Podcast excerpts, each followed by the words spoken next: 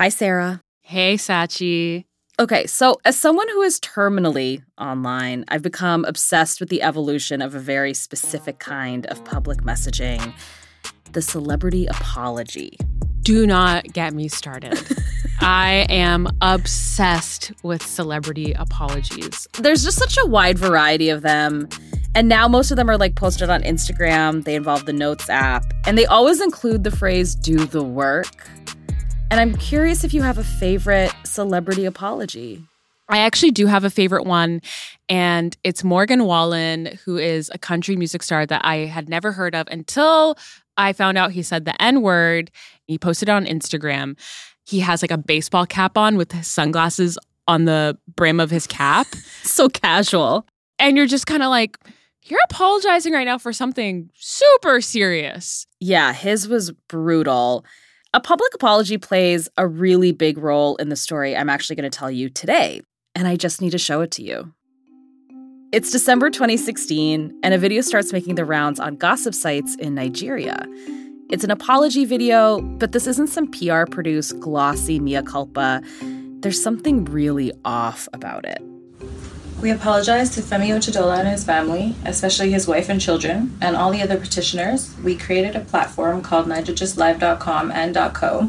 Sarah, can you describe what you're seeing in the video? Okay, so I am seeing two girls. They have long, glossy black hair. You know, they have like tan skin, and one is reading off a phone. It's a very strange video. And the two women in it are Kiran and Jyoti Matharoo. They're sisters and socialites, and they're known for dating billionaires and posting pictures of themselves looking incredible all over the world. Kind of like us.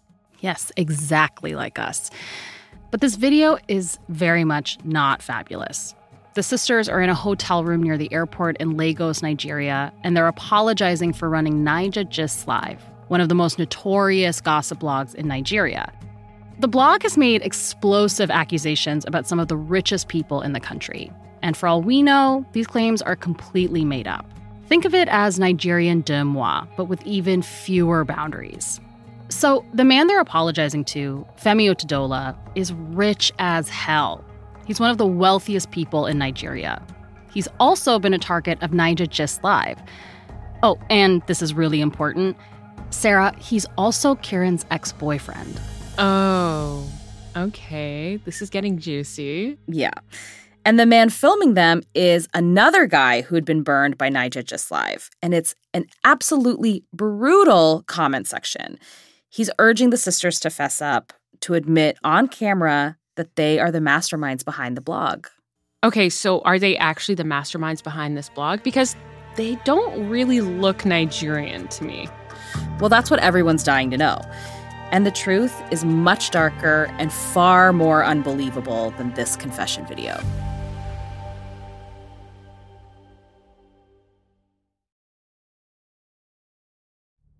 From Wondery, I'm Scaachi Koul. And I'm Sarah Hagi. And this is Scamfluencers.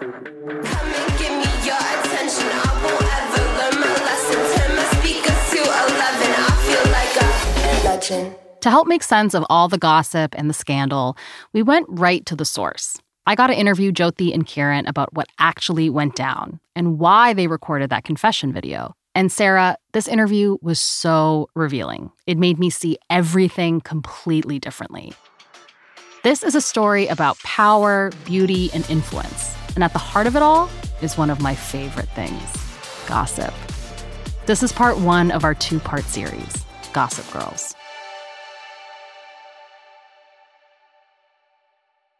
The Matharoo sister story will take us to Lagos, Paris, Venice, and the Maldives. But first, it begins at the Sherway Gardens Mall in Etobicoke, Ontario. Shut up. Canada's worst mall. No. yeah. This story brings us to Etobicoke? Yeah. Oh my God. Kiran sets the scene better than I can. Listen to this from our interview.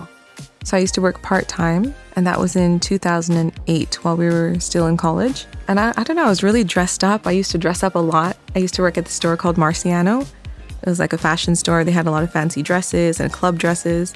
So I used to wear that stuff to work. It's not exactly her dream job, but it helps pay the bills. She and her older sister Jyoti are both enrolled in the same two year fashion business program at Humber College. So even though Jyoti is two years older than Kiran, they're often mistaken for twins. But they're different in a lot of ways. Kiran is a chess player, she gets good grades in science and math. Jyoti is more interested in literature and history. Kiran often rocks a side part while Jyoti parts her hair right down the middle. These are very important distinctions, but they're basically inseparable. After Jyoti graduated, she waited two years to start fashion school so that they could go together. And ever since high school, the sisters have loved dressing up.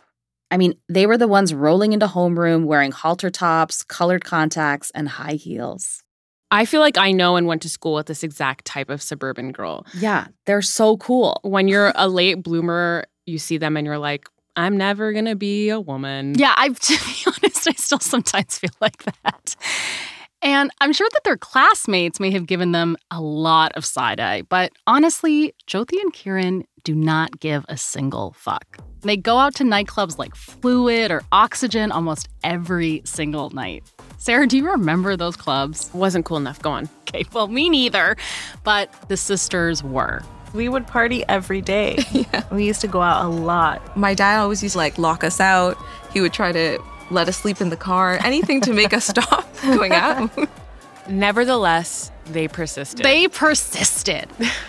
and the girls have been focused on curating their aesthetic from the jump fashionable and untouchable. They know they're destined for something bigger. Bigger than Toronto, bigger than their sheltered upbringing in the loving but overbearing Indian Canadian family they have. Not that I know anything about that. And even though this is years before influencer was a common term, Jyoti's got those instincts. She's constantly taking pictures on a disposable camera and she uploads them to Facebook every week. I used to call a selfie a close up. So when you take your camera and you take a picture, which I always used to you take, turned your camera around. My yeah. caption was close up, and now it's called a selfie. wow, she was ahead of her time. Yes. So, back to this one afternoon in the Marciano store in 2008. One day, some guy walked in and he was pretending to shop for his sister. And he was very handsome, very charming. That's Kiran talking about Chris. He's a Nigerian businessman. He's really fit and he dresses really well, like pea coats and scarves and fedoras. Just try to keep in mind this is 2008, so all of that was like a dope look. He's incredibly confident, like almost too confident, and he makes her laugh. She likes that he's so different from the guys that they've been around in Toronto, you know, broke college guys. Once a guy at a bar asked Jyoti to pay for his beer because he couldn't pay for a beer and for parking. And Chris is very clearly not a deadbeat. So when he asks Kiran out, she says yes, and he really pursues her. He was always messaging me and saying, let's go out here and there. Like he wanted to go to clubs. And dinners and stuff. And I was always like, no, I'm not going to really go out. So they start meeting for lunches. But like, how romantic can lunch be, you know? Chris says he wants to spend more time with her. So he invites her to go on a trip to Atlanta. But she wants her sister Jyoti to tag along. And Jyoti, well, she just found out that the guy she's been dating for years had been cheating on her. So she says, All right, what the hell? Let's go to Atlanta.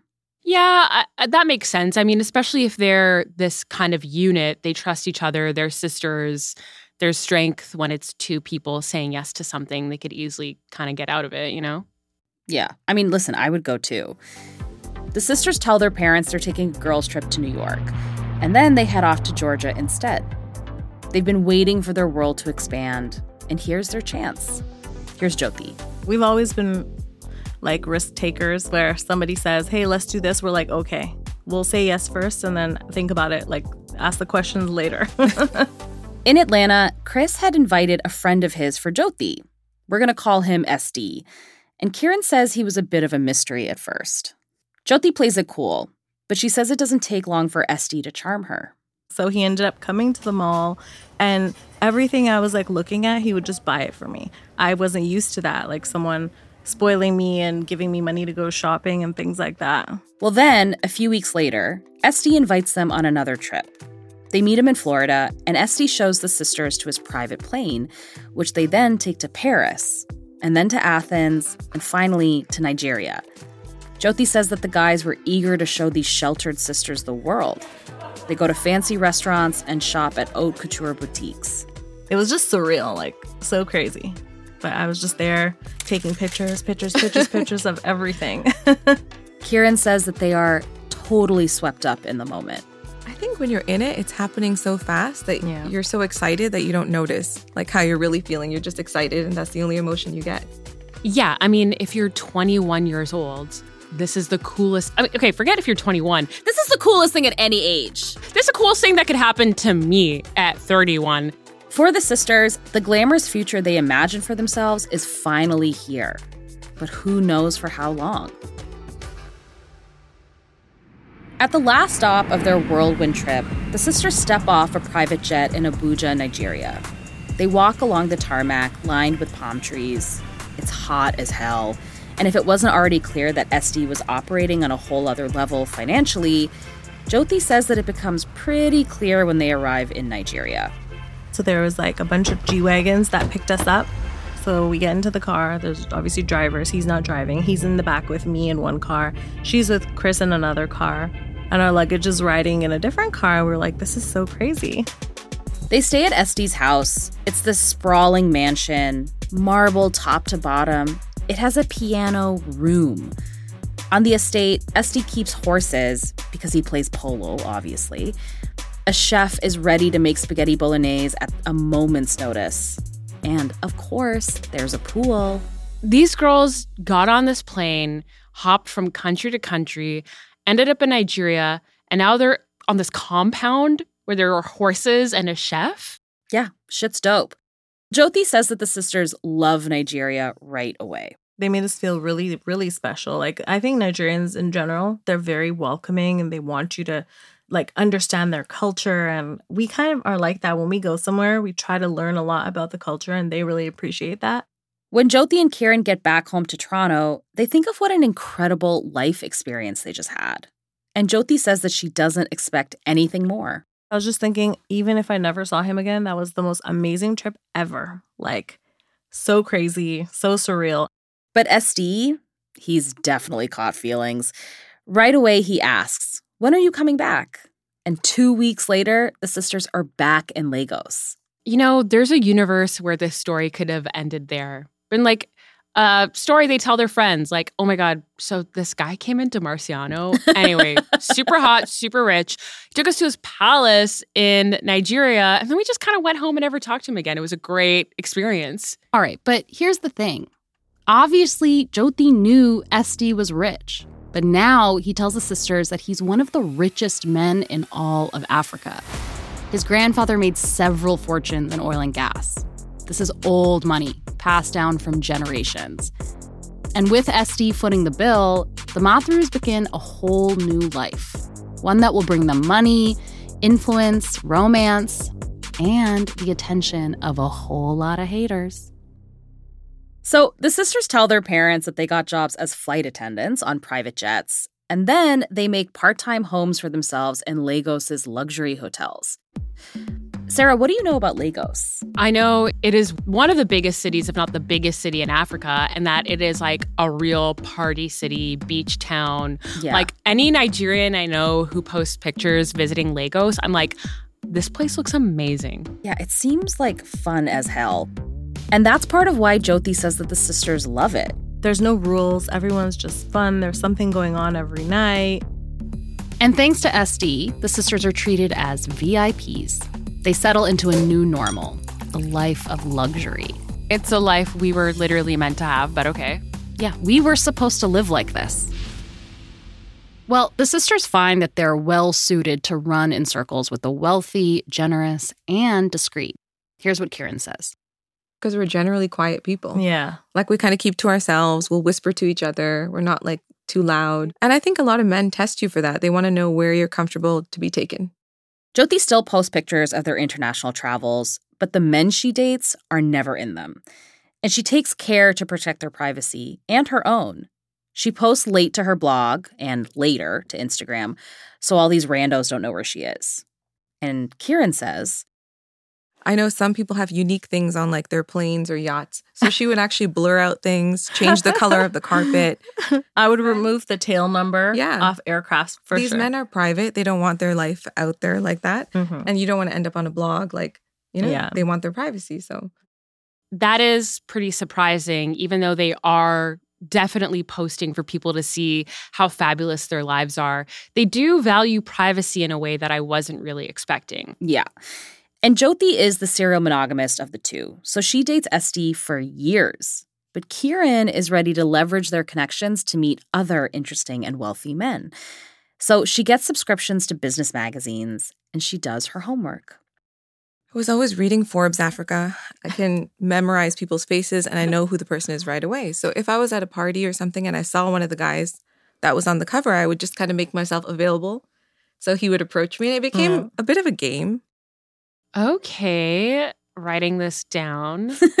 These are good tips. Does she have any more that you asked her about in this? Well, with these connections comes more jet setting, designer shopping sprees, and luxury photo ops. It's great content for the gram and their new lifestyle blog, Metropolitan. Thousands of people follow them, and brands come knocking with paid partnership opportunities. So they've got a pretty good side hustle going. But their main source of income is the men they're dating, and they're living really well. Jyoti and SD eventually break up, but she finds new boyfriends and Kiran plays the field. And the girls develop a presence in Nigeria. They're known as the Canadian Kardashians. Here, check out some Instagram posts from around this time and let me know what you think. they look like socialites. They look like rich, hot girls on Instagram that you wouldn't really think twice about, other than to be like, how did they get all that money? Yeah, but their blog is just one in Nigeria's vibrant online ecosystem. And you know what? Some people are not too welcoming to these outsider sisters.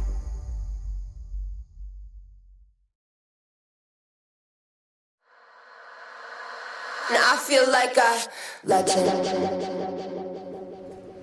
A few years into their new lives as glamorous socialites, Kiran and Jyoti arrive at the launch of a new restaurant. It's on Victoria Island, a wealthy enclave off the coast of Lagos. The restaurant is called Bazaar, and Kiran's been working with them as a consultant. She's kind of like a proto food influencer. So, guests start arriving at the party around 11, and the crowd's full of Nollywood actors, Afro pop stars, and what some Nigerians refer to as ajabotas. That means butter eaters in Yoruba, rich kids. Tonight, there's a prince, the founder of a global news channel, and a Nigerian ambassador in the crowd. And the sisters are there to welcome them and mingle. Wow, they have moved their way up. Yeah. And at this point in 2013, people know who the sisters are. They pop up at all the hottest parties, and they're pretty hard to miss. They float around the party wearing the trinkets of their bougie lifestyles Rolex, Gucci, and they even wear matching bright red lipstick. Kiran stops to talk to one of the guests, a blogger named Abiola Aloba. He wears these bright, funky glasses, and he's bald with a big, bushy beard. And Kiran is a delightful host. She leaves him with a great impression, so he writes as much in his blog. Sarah, can you read what he says about the sisters? Jyoti and Kiran, as usual, were perfect hostesses, looking as gloriously stylish as usual. And at this time, blogging in Nigeria is pretty major. It's such a big deal that legit journalists like Abiola have left their traditional media jobs to run blogs of their own. And the most popular blogs are gossip sites. Everyone's reading them, and the comment sections are, you could say, lively. When Abiola publishes this post, the comments come rolling in. One says, and brace yourself here, Sarah, their high point is that they only do orgies and anal sex, things Naija women don't usually do. I feel bad for these girls. Like, this isn't their fault. No, they didn't do anything. And let me be clear here the Matharoo sisters say that everything published about them on these blogs is absolutely false. Specifically, Jyoti calls them disgusting lies. So just keep that in mind when you hear the quotes from this gossip column on a blog called The Capital. This column is brutal. Sarah, can you read this excerpt? It says, quote, They fly to any part of the world Monaco, London, Paris, inclusive to pleasure the loins and vanities of their super rich clients. Practically all the rich guys in Nigeria have spent time with them. Little wonder their names strike fear into the hearts of many rich married women in Nigeria. I don't like how they're just these villains and these poor men can't resist these sisters. Yeah. You know, it's just so disgusting that they're getting blamed for these men acting out. Yeah, it's childish, basically. These are very childish things that you would say about adults. And the sisters say that a lot of it is just totally made up. In an email to us, Jyoti writes, We have not, do not, and never will do any of these things, nor did we ever need to do them to get these men. And as you might imagine, the sisters are getting attention, which brings in a lot of customers to the restaurant where they're working, Bazaar. But it's not exactly the attention they had hoped for. Kiran says that the owner of the restaurant mostly wants them to hang out in the VIP room. They wanted to make us like the face of the restaurant, but that just became more trouble for us Oh, because like they just guys were just coming there to just kind of introduce themselves, get our number or something. Okay, so this was kind of like they these people were using them as a type of mascot almost. Yeah, it's a bit of a double edged sword here. And so they part with the restaurant before long. But just as their dream of being restaurant moguls goes up in flames, the owner of Bazaar introduces them to one of the richest men they've ever met. Someone who takes an intense interest in Kiran, and he'll end up altering the course of both sisters' lives for better, and then for far, far worse.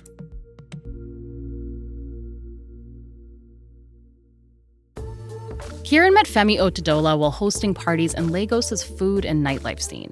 Femi's an imposing man. He's in his 50s and slightly balding, with thick framed glasses. He's got a well groomed salt and pepper beard, and he's usually dressed in a traditional Yoruba outfit a loose fitting shirt and slim cut pants. His money comes from petroleum, and when Kiran meets him, he's worth more than a billion dollars. With all that money, he is not used to taking no for an answer. Here's Kiran.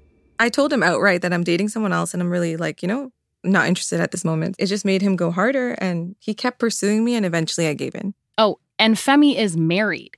He's actually got a swanky $12 million yacht named the Nana after his wife. But that's not the only hiccup. Kiran says that Femi is flaky and paranoid, that he believes he's being surveilled by cops and the government, which, I mean, that one is actually kind of true. In 2012, a video surfaced of him allegedly bribing a Nigerian politician. Femi was never charged because he claimed that actually he set up the sting to expose government corruption. Ah, yes. Classic tactic. The well, I actually wasn't doing anything illegal. I pretended to so the government could be exposed. So you're welcome. It's a classic, classic move. And Kiran says that Femi rolls with a handful of security guards and he uses an old Nokia phone because he doesn't want his email to be hacked. So he's a little eccentric, but Kiran enjoys her time with Femi. And I should say, we reached out to Femi for comment on his relationship with Kiran, and we didn't hear back. In 2013, Kiran breaks things off with Femi and starts dating someone else. She thinks that they part on good terms. But little does she know, Femi is stewing over it. And that resentment is about to make the Matharoo sisters even more famous and get them into a whole lot of trouble. Around that time that Kiran splits from Femi, a new kind of gossip site takes hold in Lagos. It's more like a public message board, which means it can get pretty unhinged. It's called Naija Gist Live. And let me tell you about this site, Sarah. It is messy. The publisher regularly posts explosive allegations about Lagos's rich and powerful. Who's neglecting their children? Who's offering bribes to government officials? The site exposes damaging secrets, and it makes really serious allegations that could lead to real legal trouble. And this site is where a lot of gossip about the sisters is spreading, and people can't stop reading it. Because here's the thing it operates differently from other gossip blogs in Nigeria. With other sites, wealthy people can usually threaten to have the publisher arrested or thrown in jail, or worse, according to Jyoti. But the publisher of Naija Gist Live is anonymous, which means there's just nobody to go after.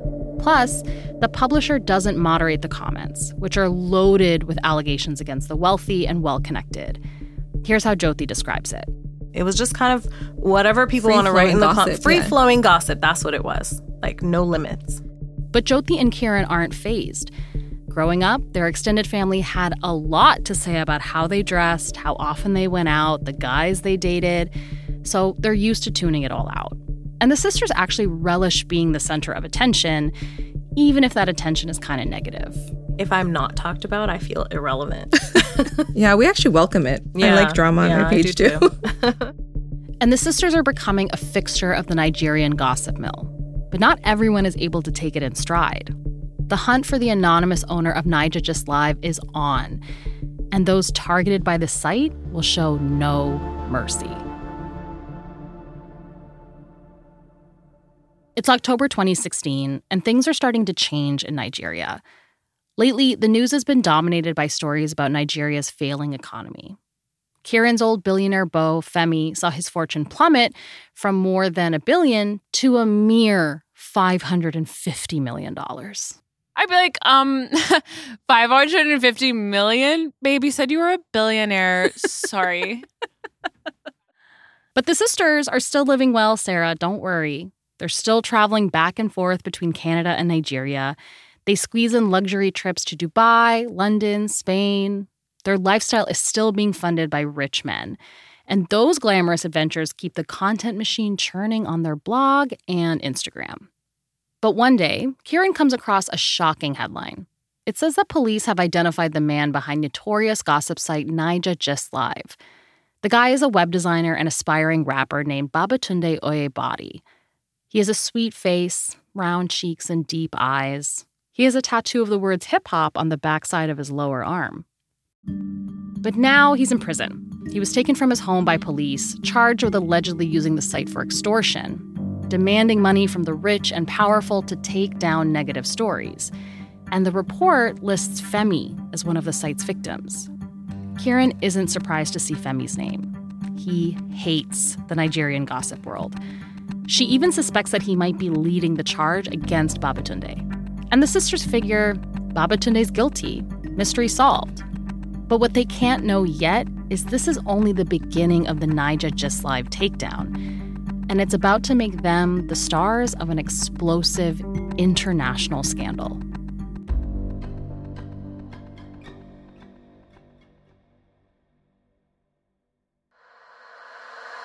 Now I feel like a legend.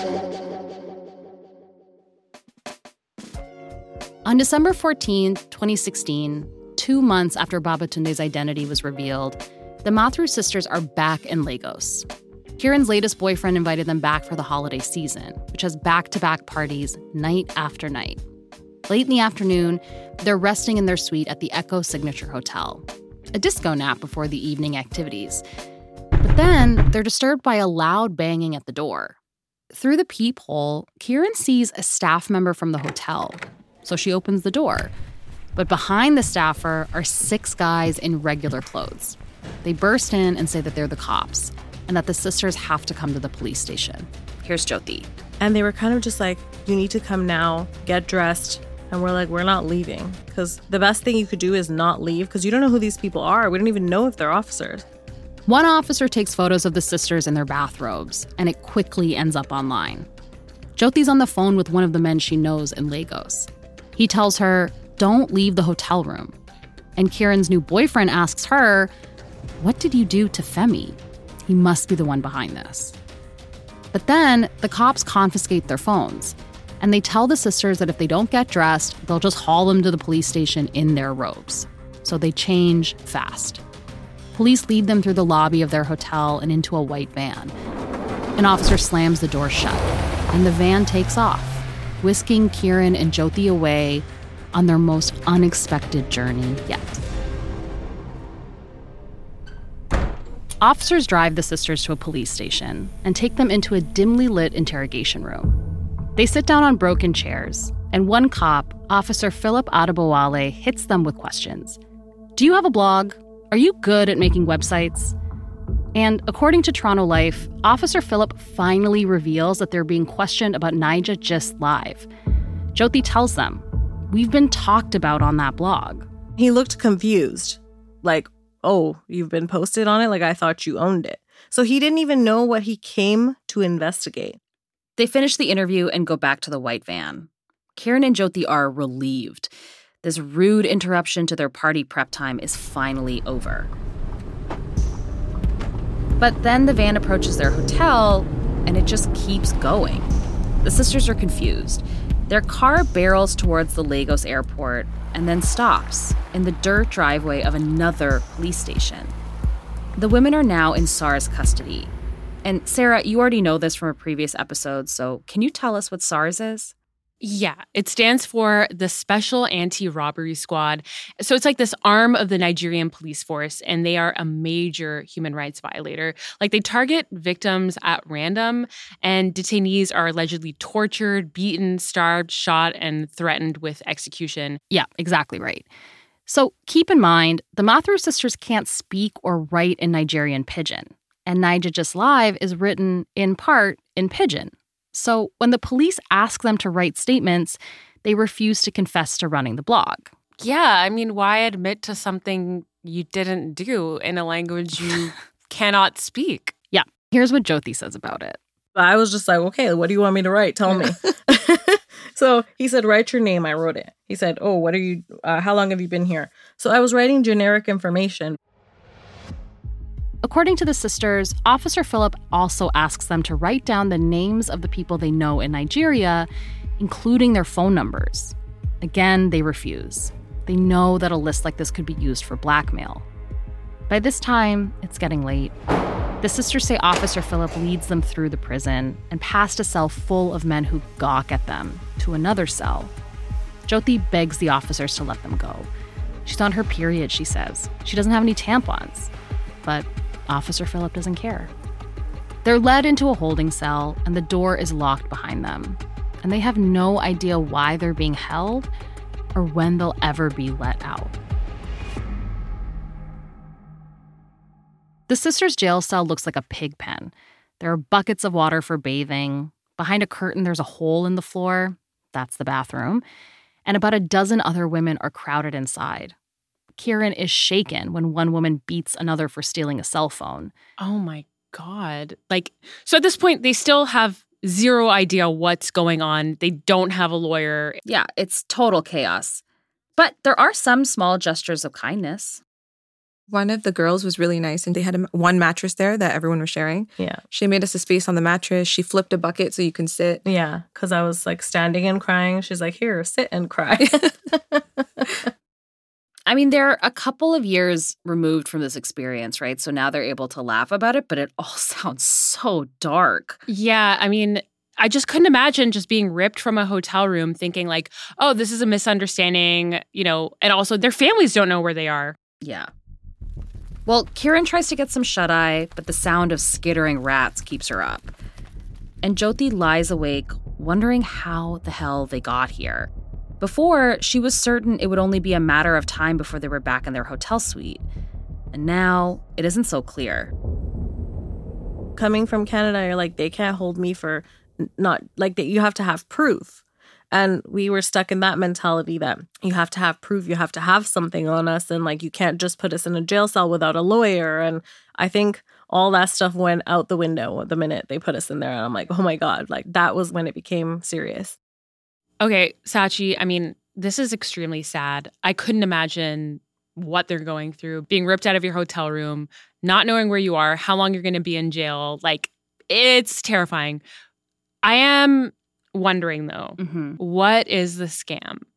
I mean, I think there's like a version of the story where they would have been the scammers because they're like taking advantage of all these rich men. But I think the way that things are shaking out, it seems like the girls have actually been scammed, right? Like someone's trying to pin something on them. Yeah, exactly. But the girls make it through the night. In the morning, the cops take them back to their hotel and search their things. They confiscate the sisters' passports and their shared laptop. And then the police shuttle the sisters to the R&A City Hotel near the airport. And there, they're put under 24 7 surveillance. They aren't allowed to leave. They still haven't seen any paperwork. They still haven't been able to speak with a lawyer. And if they ever want to get their freedom back, they might just have to confess to a crime they never even committed.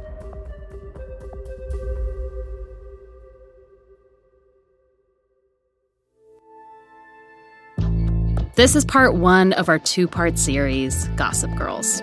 We used many sources in our research. A few that were particularly helpful were How to Date a Lot of Billionaires by Dan Levin in the New York Times and The Untold Story of the Canadian Kardashians in Toronto Life by Alexandra Kimball. Jessica Ford wrote this episode. Additional writing by Scaachi Koul and Sarah Hagi. Additional reporting by Sarah Enni. Jen Swan is our senior producer. John Reed is our producer. Our associate producers are Charlotte Miller and Tate Busby. Sarah Enni is our story editor. Our senior story editor is Rachel B. Doyle. Fact checking by Sonia Maynard. Our music supervisor is Scott Velasquez for Frisson Sync. Adrian Tapia provided audio assistance. Our sound design is by Jay Rothman. Our executive producers are Janine Cornello, Stephanie Jens, and Marshall Louis for Wondery.